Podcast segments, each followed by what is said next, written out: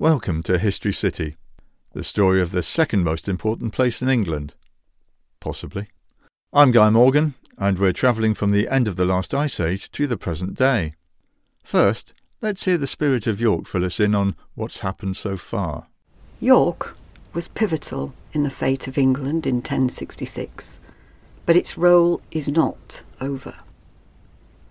As a focus for the rebellious North, the city is a target for King William, disgruntled English aristocrats, the last of the Vikings, and opportunistic Scots. It's hardly going to be a quiet backwater.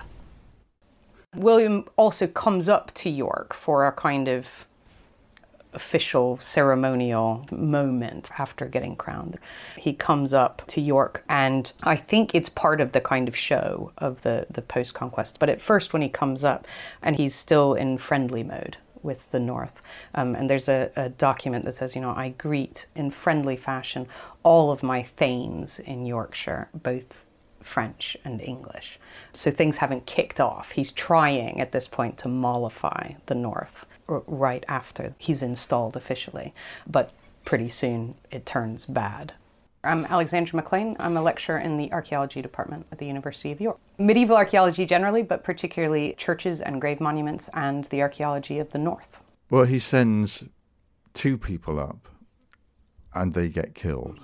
And so the North continues to rebel because they don't like Southerners.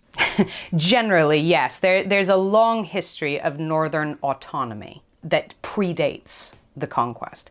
And there's antipathy towards attempts from the South to control the North um, governmentally and financially in terms of taxation. The, the Danelaw, the, the official boundary of the Danelaw, has preserved the North from uh, having some of the higher taxes that some of the other areas of the country have had. Um, and they like that situation. Uh, and they've had a, a degree of self rulership for a long time. And they also have a different ethnic makeup in, in terms of there's a lot more Anglo Scandinavian people living in the North and sympathies towards um, that past. And that's different than Wessex, uh, where the pre conquest English rulers are coming from, and it's obviously very different from the Normans. Um, so it's not just a story of kind of Northern English against Normans, it's a story of North versus South that has a history beyond the immediate conquest. Um, and William thinks that he can get a handle on this fairly early by sending up a, a native Northumbrian to be the Earl but that is not taken kindly to, and he's killed. Uh, and then he sends up a Norman earl, and he is also killed. So there's this uh, definite kind of rebellion against these attempts at control from the south. I always claim, and many people claim, that the Norman conquest of the north doesn't really start until 1068. My name is Sarah Rees Jones, and I'm a Professor Emeritus of Medieval History at the University of York. So the castles are rebuilt, and new people are put in charge. Robert of Comines, uh, one of his followers from France, is put in charge as the Earl of York. But the north is a difficult problem because a lot of the defeated Anglo Saxon thanes have fled to the north, including Edgar Atheling, who has a claim on the throne himself. Um, some of them have also gone into Scotland, and Scotland is lending them support.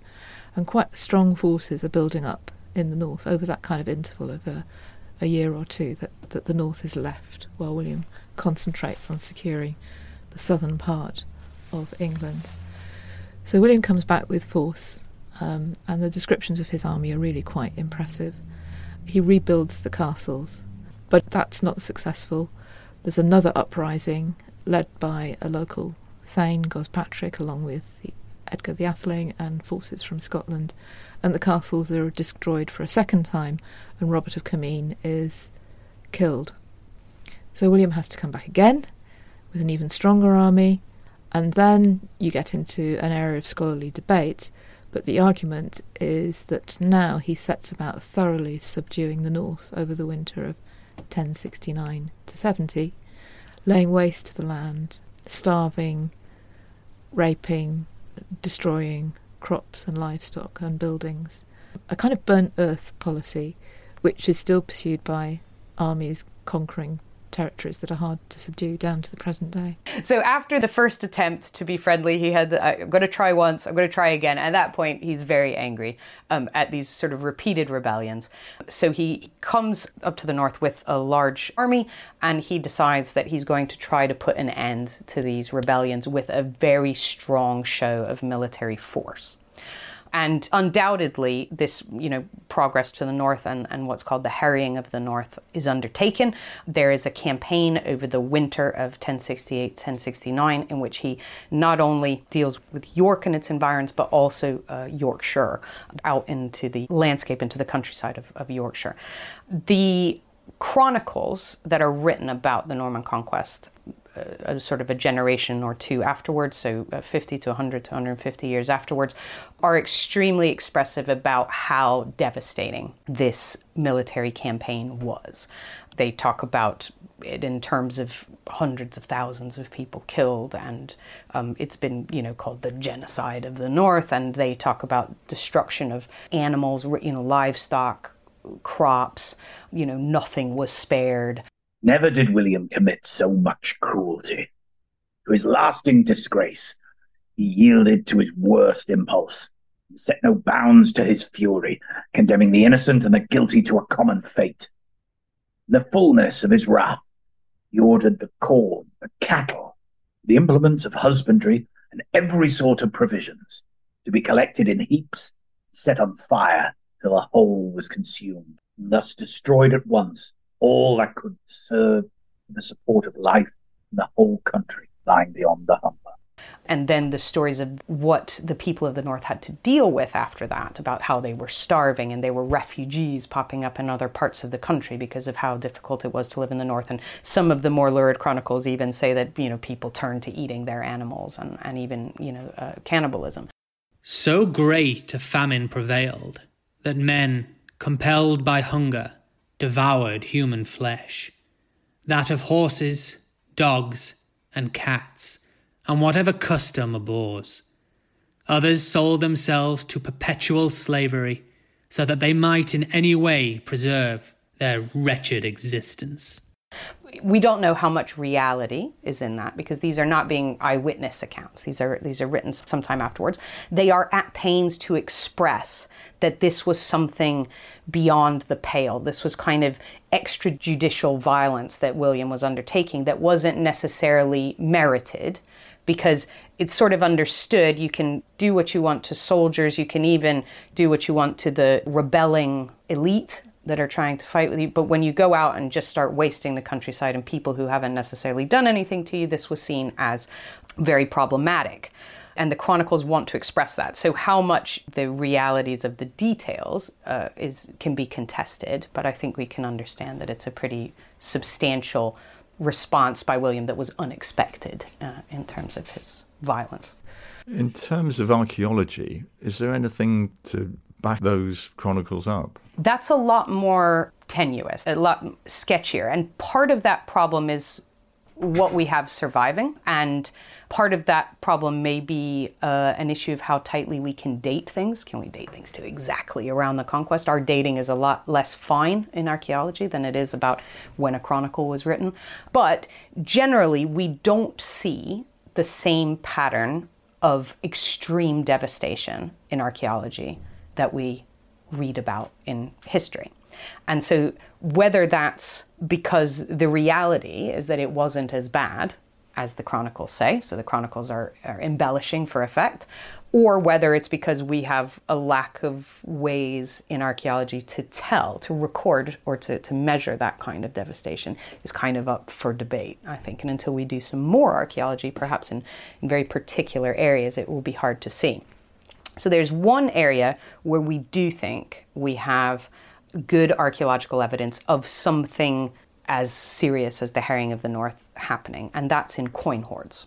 So more hoards from this period are found in Yorkshire than from any other part of the country at this time. Now, that's saying something because there's not a huge amount of hoards from this period, but it is a pattern that is fairly certain and that there is more hoarding of coins in the immediate post conquest period in the north of England. And that indicates two things. One is that people are hoarding in the first place, that they are worried for their portable wealth and they're trying to hide it because they're afraid it's going to be looted.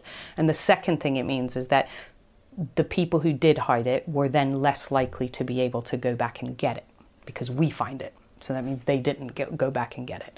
Um, so that can indicate perhaps a level of um, death and destruction uh, for those people that intended to hoard those and, and come back and, and get them at a, at a, later point once everything had calmed down.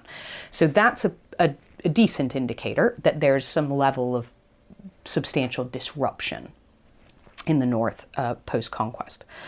One thing that doesn't seem to align so well with this story of everything being devastated and all villages being burned is that we have an enormous amount of continuity in villages, layout of villages, and the churches, particularly in villages. Churches don't move between the pre conquest period and the post conquest period. They tend to have been there from the 10th century or so, sometimes into the early 11th, and they're still in that spot in the 12th century uh, and being rebuilt actively right around the time of the conquest, maybe before, maybe after. That's where that precision of dating is difficult to say. Um, but there is definite activity in churches, you know, being rebuilt by landowners on the ground or being, you know, not rebuilt because of destruction, but just being added to, expanded, built uh, again. So those are indicators that actually maybe things weren't as bad on the ground in that immediate post conquest period as the chronicles seem to say. Well, I've got a couple of observations about that. One is that Yorkshire is still Yorkshire today, mm-hmm. and that if it was a mass genocide and a population exchange, then you would expect there to be a lack of continuity. People are writing about it a little later on. His, the writing of history usually lags just a little bit um, behind the the activity, if you like. It, you know, it's not as though you have reporters in the field in quite quite the way that we do we do now. Um, but certainly, uh, William of Jumièges, who's a Norman chronicler writing 10, 15 years later, you know, writes quite graphically about the impact of this uh, so-called harrying on the north of England. But by 1086, and obviously, you know, I appreciate that's quite a lot later, um, we begin to have some other evidence through administrative records. So, whereas you can never be quite sure whether to take the chroniclers at face value because they're essentially writing for, for political purposes to convey their perspective, their point of view. 1086, you have the construction of the Domesday Book, which is essentially a survey of the king's wealth um, and his tenants' wealth, his tenants in chief wealth, throughout England. So then we begin to have some administrative data about the wealth of England and critically how it's changed since the time of Edward the Confessor, because that is the purpose of Domesday Book, is to assess the wealth uh, due to the king now in 1086, but compare that with what was due to the king in 1066. And that's really the data that historians have used the most to measure um, and trace the impact of this military activity of William um, some 15 years earlier, really.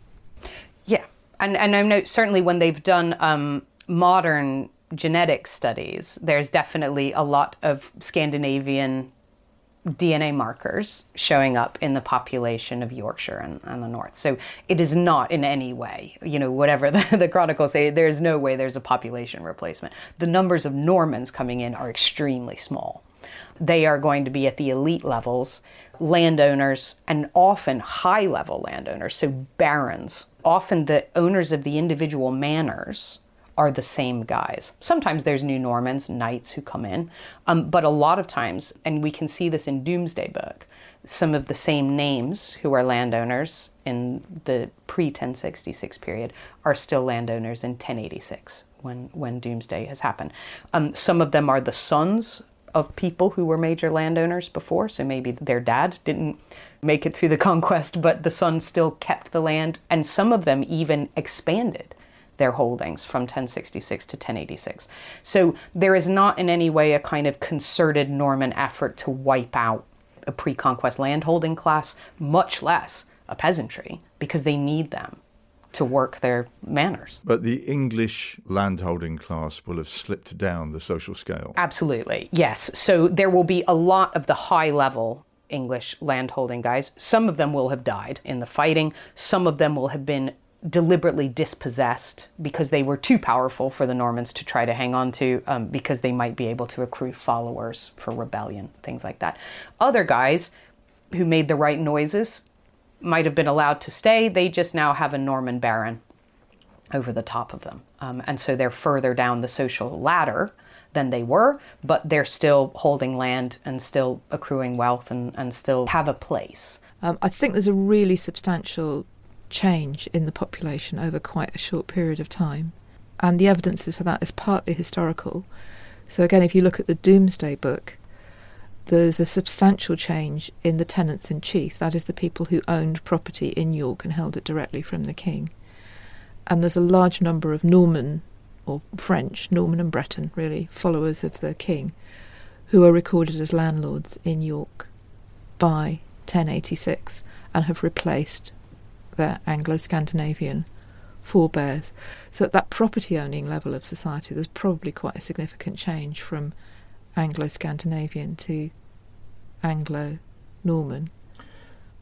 So, is it just a case of Anglo Scandinavian people being killed off, run away, or have they just stayed on but actually dropped a rung or so in the social scale so that you've got new Norman overlords? That's hard to tell from the um, documentary evidence. It's hard to be completely clear about that. But for example, there's one estate that has become the estate of William Percy, who's one of the uh, French followers of the king, and he becomes the wealthiest French landowner in Yorkshire and one of the most important members of the new emerging Norman nobility in the north of England. Um, still have the Percy family, they're now based at Alnwick in Northumberland. He owns an estate that's centred around the Church of St Mary Castlegate, just outside the walls of the new castle, of which he's also um, custodian for a short period. And he's the entry in the Domesday Book describes him as having 14 tenants who own presumably sort of individual burgage plots um, from him, and their names are all Anglo Scandinavian names. But it's really hard to tell whether they are the continuing subtenants, if you like, from a previous Anglo Scandinavian lord, or whether, as you say, they're Anglo Scandinavian lords who have lost their status and gone down a rung in the ladder. I think probability it's more likely the former. It's more likely that they are the subtenants. Some of them were clearly craftspeople and priests and people who would not have been major landowners, who are just continuing but with a new lord, if you see what I mean. There are guys who are particularly valuable as transition figures. You know, there are people who know the landscape on the ground. One of the ones that we see from York is minting, the moneyers who mint the coinage. A lot of their names are the same, so they put who minted this coin on the on the, the coins, and we see the same names pre-conquest and post-conquest. And that's extremely valuable for the Normans. They're very pragmatic. They need that money to keep being minted. They've got guys in place. There's no reason to take them out of place just because they're English or Anglo Scandinavian. So they keep minting. And they're very valuable in, in that post conquest regime. Uh, you know, a lot of the arguments around recovery have been from Domesday Book because Domesday Book records the values of properties in 1066 and then the values of property in 1086, so 20 years afterwards. And a feature of Yorkshire and the North is that there's a lot more property that has lost value between 1066 and 1086. So it was worth a lot in 1066 and it's not worth much in 1086. Or there's a lot more entries of what's called waste, which doesn't necessarily mean destroyed land, but it means land that's not returning value, probably agricultural, like uh, arable value, so growing crops. And that has often been used as a shorthand proxy for the harrying of the North. So people see, they know that the harrying North happened because of the chronicles. They see waste and low value in the Domesday Book and they say, okay, so Yorkshire hasn't recovered properly in 20 years. But there's a lot more nuance in that. And, and there are places that are waste before the conquest. So some of the entries say it was waste and it is waste now. So the north as a whole, and parts of Yorkshire certainly, some parts of Yorkshire around the Vale of York, that kind of breadbasket of York as you come up into the, the valleys out, out of the north of the city, are extremely productive, both before and after the conquest. Some other areas that are more remote, there may have been productive areas and then they drop, or they may have always been waste. So, as a whole, um, Yorkshire is probably not working to its agricultural capacity in 1086. Maybe some of that's due to the harrying of the North, the long term effects of it. Maybe some of it's due to the fact that it wasn't as economically developed at the point of conquest um, as it could have been. Um, but you do see some areas within York, some manors, who are gaining value um, between 1066 and 1086. So a lot of it has to do with who's investing, who has the means and the reason to invest that's a lord on the ground, kind of in these manors, not a distant lord who's based in Winchester or something like that. Now, there's this term waste. Yeah. There's some debate about what waste means. Yes, that's right. Historians, particularly, have looked at the vocabulary that's used, and the, the, word that's most common in the countryside, not in the city of York, but in the surrounding countryside, for property that has declined in value or whose value cannot be established, is waste. And in early generations of historians who came across this term, like um, Kapelle was one of them, who wrote a, an authoritative book about the Norman conquest of the north, he assumed that waste meant destroyed, that that was a measure of the destruction that was still visible in or recordable in 1086 from what had happened in 1069 to 70. But then later historians, uh, one person called David Roffe, another person called David Palliser, said, well, wait a minute, if you look at the way in which that word and the Latin word, of course, because the records were in Latin, not English, was, was fastus, is used in 12th century records a little bit later, that's one basis for the reassessment of the harrying of the North, is to actually say that the understanding of the terminology was incorrect among earlier historians, and that they were translating this word waste as destroyed, when really it meant we don't know.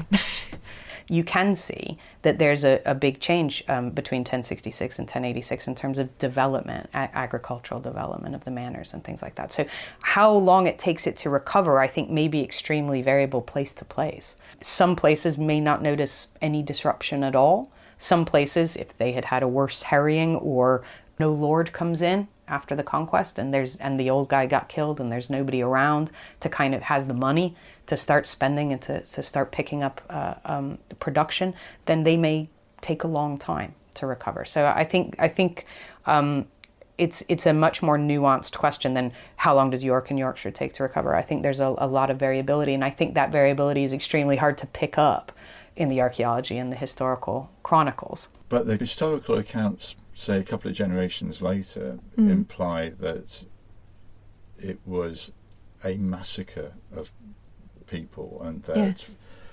you had refugees going as far south as Worcester, I think. Yeah, Evesham in Worcestershire, yes. And they're starving, some people are resorting to cannibalism. How much store should we set by those accounts?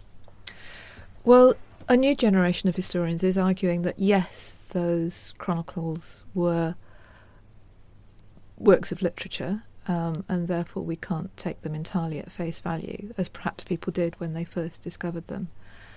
But that there is too much use of that kind of language for it to be entirely fictional, that chronicles were written as literature, but they weren't written as fiction. They were trying to write about what historically had happened and what could be witnessed and what could be evidenced. And then, as I was saying, there are other kinds of evidence and other ways of reading the Domesday Book to think about that word waste. I then went back and looked at the Domesday description of York to see exactly what words were being used. And actually, the word waste in the Domesday account of the city of York is not used very much at all. It's used in one specific context, and that is to describe land that had been um, taken over for the construction of the castle. So you can imagine there that land, perhaps with houses on it, would have lost its value, not because it had been destroyed in a military conquest exactly, but because it had been taken into and um, rebuilt in the building of the Norman castle. But what was more interesting about the description of York in the Domesday Book is when you turn to the description of ordinary housing in the city, and two thirds of the housing in the city is not described at waste at all. It's not a word they use. They use a much more explicit word, which is either destroyed, um, so that it can no longer be inhabited, or they use another word, vacua, which means empty, um, and therefore returning nothing at all. So that whole debate about the term waste in relation to the city of York becomes a little bit irrelevant because it only applies to the area in which the castle is built.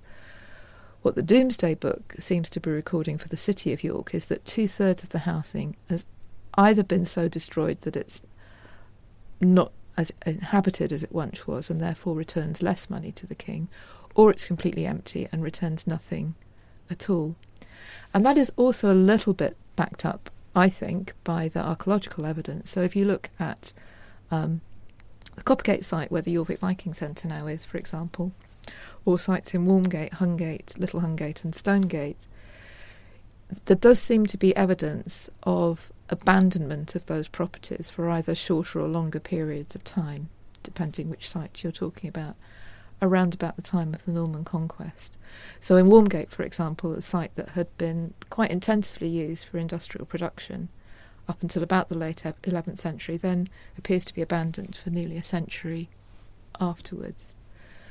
So, although it's the evidence about the countryside is debatable, I, th- I think the evidence for destruction and um, a radical change in the population in York is more explicit and less debatable.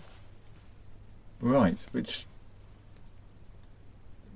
doesn't really quite fit exactly with what Alex McClain was saying. No. She was saying that some kind of life Mm. goes on in York. Yes. So, what would be your best guess as to what happened in those sort of five, six years? York's not completely abandoned. Um, I mean, even when they talk about properties being less inhabited, so they're paying less money to the king, they're, they're, those properties are not completely Im- abandoned. The empty ones would seem to be of properties described as empty and rendering nothing to the king. So, if we're talking about, say, two thirds of the housing Mm. being unoccupied, Mm. where have those people gone? Have, they run away? Have they been killed? And who's coming in? Probably a bit of both. And also, the other thing to remember is, as I said earlier, we're talking about Domesday Book is in 1086. The harrying of the North was 15 years earlier, and there's a lot happened in between. There have been at least three other invasions of York by um, northern rebels, Scots, Norwegians, in the intervening decade, including in 1075, one in which it was said that um, you know York Minster was set light to and and burnt. So it's not as though it's a peaceful decade by any means, the 1070s, or that the Normans really have secure control of the city because it is constantly being attacked. So this damage doesn't all have to date back to the one event in 1069 to 70. There have been later events as well. And then who's replacing them? I think there is a substantial French settlement. In fact, if you look at all England's county towns, if you look at Nottingham, if you look at Norwich, if you look at Hereford, you will find references after the Norman conquest to a new French community coming in, a mixture of knights and merchants settling in England um, in the wake of the Norman conquest. And in plenty of those towns, like Hereford, like Norwich, we know from both documentary evidence and archaeological evidence that entire new uh, districts of the town are built for those new settlers and will be called the French borough, for example. So Hereford has a whole new settlement added onto it that's called the French borough. A number of towns have that. In Norwich, a whole new town is built between the central church of St Peter Mancroft um, and the cathedral. Uh, and a new castle, and that's essentially a new Norman settlement with a new, or a new French settlement with a new French marketplace. Now, the interesting thing about York is that actually the street plan doesn't change that much as a result of the Norman conquest. Um, and that's why we have so many kind of vi- streets of Viking origin that still seem to, you know, survive. Um, and I think actually that's a measure of how much space there is in York for these new French settlers coming in. They don't need to build a new settlement next to the old settlement. They just settle in the centre. And indeed, if you if you map where all these Norman knights that I was talking about, who have who are recorded in Domesday as owning significant manors, essentially in the city of York, they are in the city centre. They're in the bit of the river that's between the River Ouse and the River Foss. Um, they're not. They don't tend to be beyond the Foss. That tends to be left to Anglo-Scandinavians. The Walmgate district is left to Anglo-Scandinavians for the next few decades. But that central area seems to become um, a kind of the Norman centre of the town. Um, but it's not new. They're replacing older or previous landowners who have either died in one of these many invasions or fled. We might start to see it in things like church building, the places that have investment on the ground uh, at a fairly early stage. So, are building uh, uh, in their church and are commemorating in stone and things like that before the end of the uh, 11th century. But what can you see in York itself that says castles, two big castles, and that's that's the biggest change in York. I mean, there are other things that, as the 12th century progresses, there are other things like the building of a it, it's abortive in the end. They they don't end up developing it, but there's sort of a Norman royal quarter, kind of where the train station is.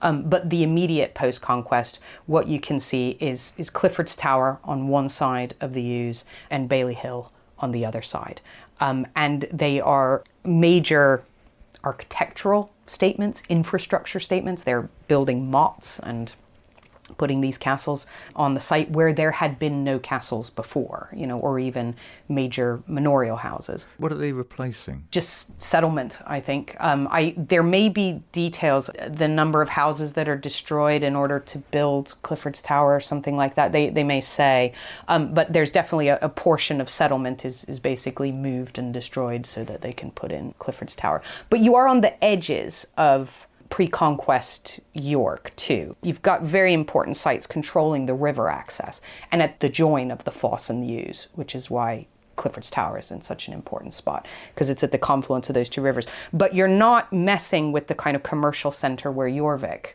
is around Coppergate. It's just beside the castle, but they're not destroying that. They're not they're not reorganizing that. So I think they're thoughtful about how they do this too. They're not messing with the Minster precinct too much. Um, you know, the, the Minster is there, has been there, will be there, you know, throughout the later Middle Ages. So, so the the parts of York um, that they are messing up to put their castles in are not the central kind of driving parts of the city. So Clifford's Tower, everyone knows, a couple of hundred years. That's got its own dark chapter. Mm-hmm. Mm-hmm. The one that you see today is made out of stone. Yeah. What would have the one on what's now called Clifford's Tower and the one on Baile Hill, which is on the opposite side, what would they have looked like? Uh, timber superstructures of some sort. We don't know exactly. Um, we have an idea, probably some sort of timber palisade and a central hall or you know something like that but the fortification would mainly have been around the the motte that it was on uh, and then whatever palisade and guards you can put up around it, um, as opposed to the kind of impregnability of stone at that point. There are a few Norman castles which are built in stone immediately after the conquest, but the vast majority of them, there are fairly rapid constructions in timber. And then later, I think Clifford's Tower doesn't get converted to stone until the early 13th century, I think. Um, so it, it has quite a long period of, of, mainly timber. What is it with castles and the Normans? um, well, they already make them in Normandy, so that's they're bringing with them a, a, a kind of fortification that they're familiar with. So that's one thing. Uh, second thing is that if you've got the manpower, a, a motte and a timber superstructure and a, and a bailey are reasonably easy to build without skilled labor. You don't need masonry architects and, and things like that, uh, people who know how to make stone stand up. Um, you can do this uh, relatively quickly, um, which is important for a conquering force. They need to be able to distribute themselves throughout the country and their strongholds relatively fast to make sure you've got a hold on the country. That being said, a lot of the castles that we call Norman are not actually products of the immediate post conquest period. There are some that are that are definitely part of this immediate post-conquest landscape. A lot of them develop into the 12th century. So when the conquest is you know 50 years in the rearview mirror, uh, in a lot of cases, a lot of the biggest, um, most kind of sort of grandiose Norman castles that we can think of with with chevron architecture and all these sorts of things are actually products of the the couple decades into the 12th century and, and so on. So, but there are a substantial number of, of immediate post-conquest uh, fortifications that are built. There are also not all Motte and Baileys. There are some ringworks and things like that that are not necessarily on big hills, but they are ditched and banked enclosures. And we see a lot of those are coming up on pre-existing Anglo-Saxon manorial sites. So there's some really good examples, uh, uh, Sulgrave in Northamptonshire, Goltho in Lincolnshire, that's a pre-conquest ditched and banked Anglo-Saxon manorial elite site, and then it gets a ringwork or a Motte and Bailey castle put on top of it or adapted into that uh, in the immediate post-conquest period. So they're also using it's not a blank slate that they're coming into. They're using the existing infrastructure of fortifications and things like that as well. And presumably they're pretty effective. Yes, so well, so far as we know, it's it's a pretty effective conquest. Uh, you know, all in all, apart from uh, you know the rebellions in the north and and uh, uh some little bits in East Anglia around Ely. Um, generally, it's a fairly smooth transition for William, um, and I think some of that has to do. A lot of it is with the show of force, but he doesn't have a massive army to, to put down, you know, whatever rebellions come up. If, if there was a concerted England wide rebellion, he would have had a hard time dealing with it. But because they're regional and patchy, he can deal with those uprisings. Um, but also, I think it's a testament to Norman pragmatism in the way they're, they're making an effort in a lot of their things to keep levels of continuity in the day to day working life of the country. So they're putting their shows of force with castles and things like that, just to, to tell you that this is happening, you know, where they need to. Um, they are undertaking major building projects in stone at cathedrals and abbeys, which are big signs of their level of investment and their cultural power and things like that. And they're you know hopefully probably hoping to communicate the god is on our side kind of thing with that too. Um, so we see it in, in parish churches and cathedrals and abbeys major rebuilding projects in stone. Um, but i don't think we necessarily need to see those as kind of a norman boot kind of squashing down a, an english populace. I think they're they're infrastructure projects which lots of people benefit from um, in terms of jobs. you know, all of a sudden you need lots of people to build these things and a lot of unskilled labor, which you can contribute to. And they're bringing things to the places where they are established markets and, and money and, and exchange and, and religious life and, and things like that. So, so I think there's a lot of pragmatism in the Norman conquest about keeping continuity where they can and where it benefits them, putting their foot down where they need to. And that, I think, makes for an effective conquest. So there's not a huge amount of reorganization of the streetscape, but there is some. And, and some of this has to do with how the land in York is divided up, uh, the sort of overlordship of the land in the city. And Sarah Rees Jones would be able to tell you a lot more about this. The land that was the archbishop's kind of remains the archbishop's. And then there's a kind of dividing line which goes up Goodramgate. And everything kind of down towards the river from Goodramgate is the king's land. And what we see is a lot more piecemeal mini urban manors growing up in those areas. Um, and so you see lots and lots of parish churches, and you see the kind of development of a kind of elite manorial urban class of landholders growing up in that king's area because the king is not present in York all the time. He needs to, that to be sub-infeudated, you know, developed by somebody that isn't his. Whereas the archbishop is here and he's more of a presence. Well, to use an analogy, is that really a bit like Whitehall? That it's where the civil service is. It's where the people who actually run things run things are. Yeah. Well, there's some question about um, around King's Square. That name might develop from a Anglo-Scandinavian kind of administrative there's some speculation of royal palace, Anglo-Scandinavian palace, but there's no evidence of that. But it might stem from a sort of administrative, governmental, you know, spot there at King's Square, um, where important things are happening for the kind of management of the city. Um, the other thing you do see, there's a lot of development around churches, and you do see some reorganization of the streetscape. Some of that will happen in the immediate post-conquest period, where churches that had been there change into something else. So a, so a parish church changes into a friary, things like that. But most of that happens in the 12th century. I think we see a lot more change of York and growth over time in that sort of long Anglo Norman period as opposed to immediate post conquest.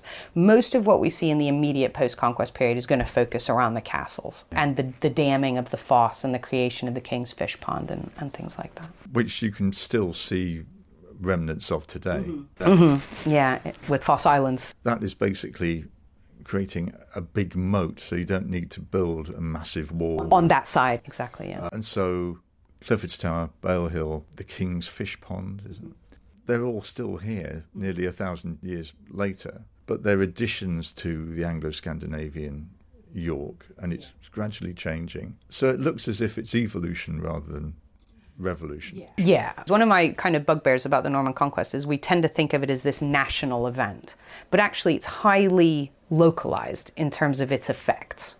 And I think a city like York, which has a, a thriving urban history from the Roman period and the you know, Anglo Saxons are building on that, and the Anglo Scandinavians are building on that, and the Normans are building on that. It's always going to be evolutionary. Um, so I think the effects of the Norman conquest are highly regional and highly local, depending on what's needed and what who benefits from that um, uh, afterwards. And for York, once you put the two castles in, you have control of the Ouse and the Foss. Once they stop murdering your earls, once you, you've made your point with the with the harrying of the North, and they stop murdering the people you send up, you don't want to disrupt that urban establishment. Alex and I disagree about lots of things. We get on really well, we're very good friends, but we disagree about lots of things. I, I don't see it as continuity. I, th- I see the kings, the Norman kings, coming in and being really determined to have a major impact on the city and to change it fundamentally. It's been very, very hard for them to take it. You know, they've had two sets of of uh, rulers that they've put in killed in these um, rebellions against the new Norman garrison. And they come down on the city like a ton of bricks, but also they build a lot of new royal institutions in the city. Prior to the Norman conquest, kings of England hadn't really come to York very much. They ruled it through the Earls of Northumbria, and there was no real royal establishment in the city, and the king didn't really own very much in the city. It was mostly delegated to the Earls of Northumbria. That changes radically um, under both William I and William II. They build not only the two castles, but they build a really large new royal palace, a royal house um, in Toft Green on the Micklegate side of the river. That needs to support infrastructure, so they build um, a royal larder, which um, and the keeper of the larder controls local markets, and that's situated the other side of the river, near where Thursday Market is now, near that street that, that goes up to what well we now call it St Sampson's Square. I think there's a carousel there at the moment. Um, they flood the River Foss to create a fish pool. They turn the entire countryside within a 15 mile radius round the whole city into Royal Forest, where they have privileged hunting rights and marketing rights. So they're not only building significant new institutions in the city, the Royal Palace, for example, is where the county court meets, but they're also providing an infrastructure that can support um, a royal household when it's in residence in the city. And they visit the city far more often, as I said, than the pre conquest kings ever did. I think the kind of traditional view of the Normans is, is very disruptive because of the castles and everything like that. But I think they, they make a lot of effort to not be disruptive where it benefits them and where it benefits the kind of running of the country. Whatever view you take, even as England sees two of William's sons succeed him as king, and then a power struggle over who takes charge next. York will flourish. But the 12th century is going to transform the look and feel of the city. My thanks to Professor Sarah Rees Jones, whose book York the Making of a City, 1068 to 1350, is published by Oxford University Press, and to Aleksandra McClain, Senior Lecturer in the Department of Archaeology at the University of York. Symeon of Durham's words were read by Andrew Isherwood, and those of Orderic Vitalis were voiced by David Newell. The spirit of York is Alison Willis. This episode of History City was made with the help of the Institute for the Public Understanding of the Past at the University of York. So my thanks to IPUP's director, Dr. Victoria Hoyle, and to researcher George Young. The show was recorded and produced by me, Guy Morgan of Soundstage North. For links to further information, please look at our show notes. And if you enjoyed the programme, why not write a review on your podcast provider's site? It helps spread the word. Thanks for listening to History City, and we hope you can join us next time.